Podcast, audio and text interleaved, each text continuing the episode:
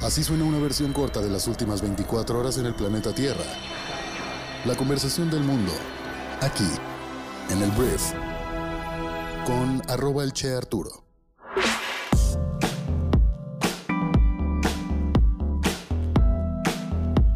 Hola, muy buenos días, bienvenidos a esto que es el Brief para este jueves 17 de junio. Yo soy Arturo Salazar, tu anfitrión y uno de los fundadores de Briefy, y aquí vas a poder escuchar un resumen de las noticias más importantes para el día de hoy. Comenzamos. Vamos a empezar hablando de México y vamos a empezar hablando del el peritaje. El peritaje que hizo la evaluación de qué sucedió ante la tragedia de la línea 12 del metro que se desplomó el pasado mes de mayo. Y la tragedia de la línea 12 del metro fue provocada por una falla estructural en la construcción con intervenciones ajenas al diseño de los planos. Eso concluye el primer peritaje preliminar de la empresa noruega Det Norske Veritas, presentado este miércoles por la jefa de gobierno Claudia Sheinbaum junto con los representantes de la compañía. El informe de ingeniería forense señala deficiencias en la edificación de la obra, principalmente con los pernos y las soldaduras que sostenían el puente, como la causa preliminar del colapso de un tramo elevado, en el que murieron 26 personas y decenas más resultaron heridas el pasado 3 de mayo. El resultado del peritaje salpica. Afecta bastante la administración del actual secretario de Relaciones Exteriores, Marcelo Ebrard, cuando era el jefe de la Ciudad de México y Marcelo Ebrard contestó que respalda la realización de las indagatorias periciales y técnicas que sean necesarias para determinar las causas del accidente y deslindar las responsabilidades a las que haya lugar. También dijo que todas las decisiones que se tomaron con esta construcción fueron de alguna forma conciliadas por muchas personas. Entonces aquí empieza el juego de quién tiene la culpa. La cabeza de quién va a rodar por esto. Entonces, a partir de aquí, la investigación se va a enfocar en, saber si el diseño de la obra y los materiales que se usaron fueron apropiados y si la construcción cumplió con lo establecido por el diseño. Todas las decisiones sobre trazo, diseño, construcción y supervisión de la línea fueron tomadas bajo criterios de eficiencia y conveniencia técnica de manera colegiada por las entidades referidas. Fue lo que dijo Ebrard en referencia pues, a más de un centenar de técnicos que participaron en la construcción. No hay duda de que hubo una mala calidad constructiva, fue lo que señaló Francisco García Álvarez, expresidente de la Asociación Mexicana de Ingeniería Estructural, y agrega que los resultados apuntan a que hubo muchos responsables que tendrán que responder por lo sucedido. Aquí la gran pregunta es en temas políticos, ¿no? O sea, en temas políticos. ¿Este es el final de la carrera presidencial de Marcelo Ebrard? ¿Es suficiente esto para dejarle el camino ya solita a Claudia Sheinbaum para ser la sucesora de Andrés Manuel López Obrador? Entonces va a ser muy interesante.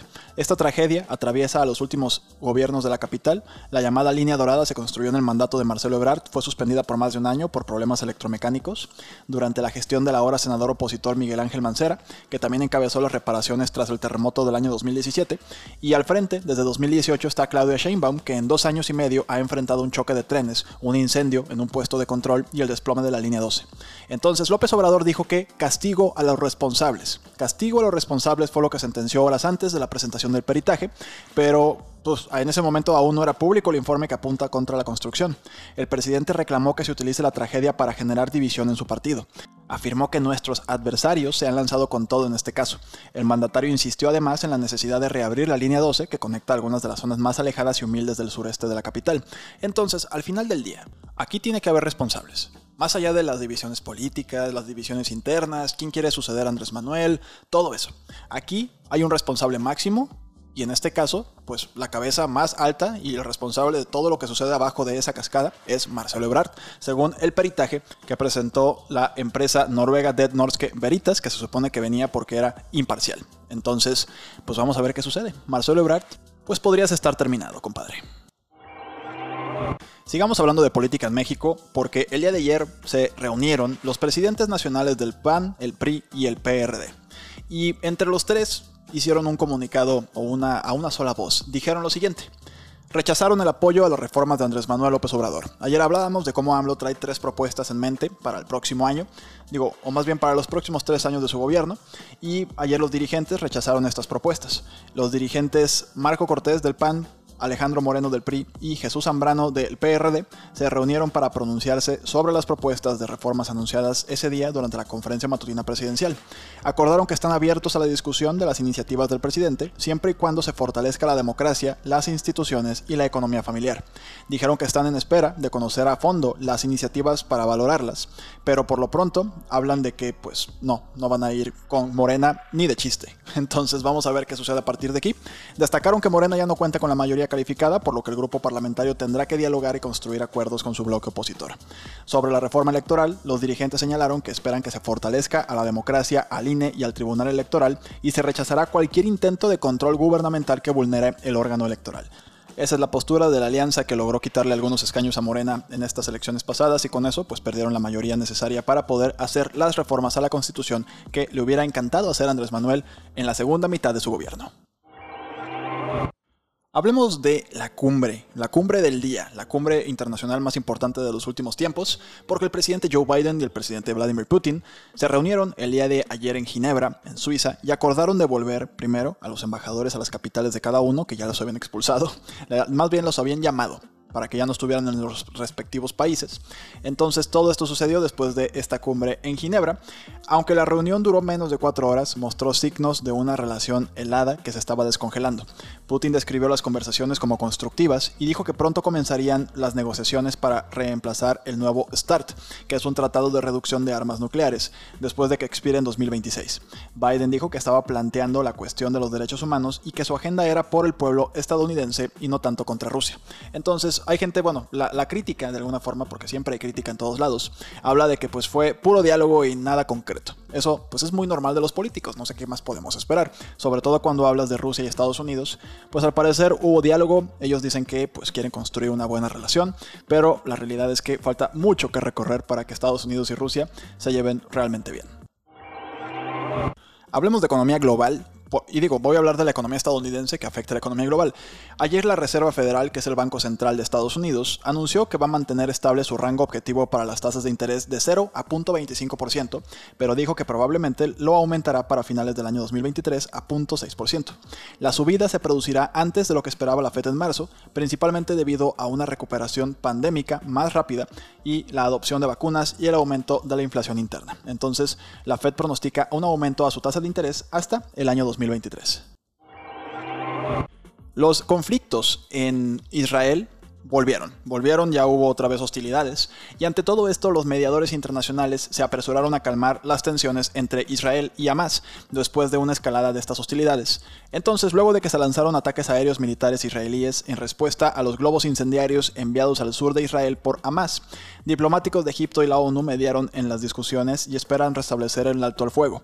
El intercambio fue el primer conflicto armado entre Israel y Hamas desde que terminó una guerra aérea de 11 días entre las dos partes el mes pasado, y también pues es lo primero que sucede con el nuevo gobierno de Israel, que después de más de 10 años lograron quitarle el poder a Benjamin Netanyahu, pero pues al parecer la violencia en Gaza no va a terminar por lo pronto. Hablemos de Corea del Norte, porque el día de ayer Kim, que es el líder norcoreano, Kim Jong-un, advirtió este miércoles de una posible escasez de alimentos en Corea del Norte, sonando las alarmas en un país que sufrió una devastadora hambruna en los años eh, los 90, que dejó cientos de miles de muertos. Entonces Kim reconoció que la situación alimentaria de su país es tensa, fue lo que informó la prensa estatal, debido a la sequía, debido a la crisis del COVID-19, debido a muchas cosas. Entonces hay que prender las alarmas porque Corea del Norte podría tener una crisis humanitaria fuerte. Hablemos de Victoria's Secret, porque el gigante de lencería, que está batallándole muchísimo actualmente para retomar clientela después de que perdió muchísimo, em, está intentando el cambio de marca más extremo de los últimos tiempos. Un esfuerzo no solo para redefinirse a sí misma, sino también para definir lo que es sexy y para quién es. Eso significa que los ángeles famosos de Victoria's Secret, sus alas y la lencería pues llena de diamantes, serán reemplazados por algo llamado The Collective, son siete mujeres famosas por sus logros, incluida Rapinoe, que es la estrella del fútbol, Paloma Esler, modelo de la portada de Vogue talla 14, eh, y también Priyanka Chopra Jones, que es una actriz e inversionista tecnológica india de 38 años, entre otras mujeres que, como ya lo dije, serán reemplazadas por mujeres famosas por sus logros, que obviamente pues no tienen los cuerpos estructurales que normalmente vendían como el estándar de belleza de Victoria's Secret y que pues no les está funcionando, ya no les va a funcionar al parecer. Entonces dijo la compañía que seguirá vendiendo lencería de encaje, pero su alcance se expandirá especialmente en áreas como ropa deportiva. Ahora la pregunta es, ¿lo comprarán las mujeres? 5 mil millones de dólares en ventas anuales dependen de la respuesta. Entonces vamos a ver qué tal les va. Pero hay un cambio extremo en Victoria's Secret y se terminaron Los Ángeles. Y ahora vienen estas mujeres extraordinarias lideradas por Megan Rapinoe. Voy a hablar de fútbol porque el señor Sergio Ramos va a dejar al Real Madrid después de 16 años. El equipo informó este miércoles que su capitán dejará el club después de un periodo de 16 años en el que ganó 22 trofeos. Ramos, de 35 años, terminó su contrato y, según el diario español Marca, no pudo acordar una extensión después de que el Madrid le ofreciera un vínculo por un año con un recorte salarial del 10%, el cual rechazó. Entonces, esta figura del madrilismo y del fútbol internacional, que lo ha ganado todo, va a recibir un homenaje en el cual va a ir el presidente del club, Florentino Pérez, y se espera que Sergio Ramos salga por la puerta grande. Todavía no está claro si Sergio va a continuar jugando en Europa o dónde va, porque podría venir a la MLS en Estados Unidos, lo cual pues, podría ser algo atractivo para él. Pero esta es una noticia muy triste para el Real Madrid y toda su grandísima afición en todo el mundo. Sergio Ramos, el capitán Ramos, se va del Real Madrid. Les pido una disculpa porque ayer no les pasé un rompehielo, pero hoy sí les traigo un rompehielo. Esta noticia que les va a permitir platicar con una persona e impresionarla, o por lo menos llamar su atención. Hoy vamos a hablar de NFTs. Los NFTs es el arte criptográfico. Ahora la gente está vendiendo la propiedad de un archivo digital y se están subastando en muchos millones de dólares. Eso es como lo nuevo. Es como arte, pero cabe en una USB. Entonces, te voy a contar que el último NFT que fue vendido en muchos millones de dólares se trata de un meme. Y se trata del Doge, del Doge. Esta, esta imagen de un perro, del, Shiba Inu, de aspecto emocionado, que es considerado uno de los memes más icónicos y reconocidos de Internet. El día de ayer, el Doge se vendió como un token no fungible o NFT por 4 millones de dólares, lo que lo convierte en el meme NFT más caro de todos los tiempos. El ganador de la subasta eh, hizo una oferta voluntaria de 1.696 dólares de la criptomoneda Ethereum por un valor aproximado de 4 millones de dólares según el sitio de subasta Sora. Entonces, al final el meme fue puesto a subasta por primera vez el martes por Atsuko Sato, el dueño de Kabosu, es el perro de la imagen literal, y funcionó durante aproximadamente 3 días antes de ser vendido a este hombre por 4 millones de dólares por haber hecho un meme, güey. Pero bueno, esa es la noticia. El icónico meme Doge es el NFT que rompió el récord y se vendió por 4 millones de dólares. Muy bien, esta fue la conversación del mundo para este jueves. Espero que te haya gustado, que te genere mucho valor en tu día. Muchas gracias por estar aquí, por compartir este programa y recuerda que puedes leer más acerca de cualquiera de estas noticias en nuestra aplicación móvil en la sección de síntesis de noticias. Ahí la vas a encontrar, es la sección que está abierta, que es gratuita para todas las personas. Y bueno, esta aplicación es Briefy, que es la plataforma que te ayuda a ser más inteligente. Para conocer más de ella y todo el alcance que tiene, por favor entra a briefy.com y ahí vas a poder conocer más acerca de nuestra plataforma y puedes empezar un periodo de prueba para que conozcas todos nuestros artículos, libros resumidos, podcasts, etc. Entonces, una vez más, gracias por estar aquí. Nos escuchamos mañana viernes en la siguiente edición de esto que es el Brief. Yo soy Arturo. Adiós.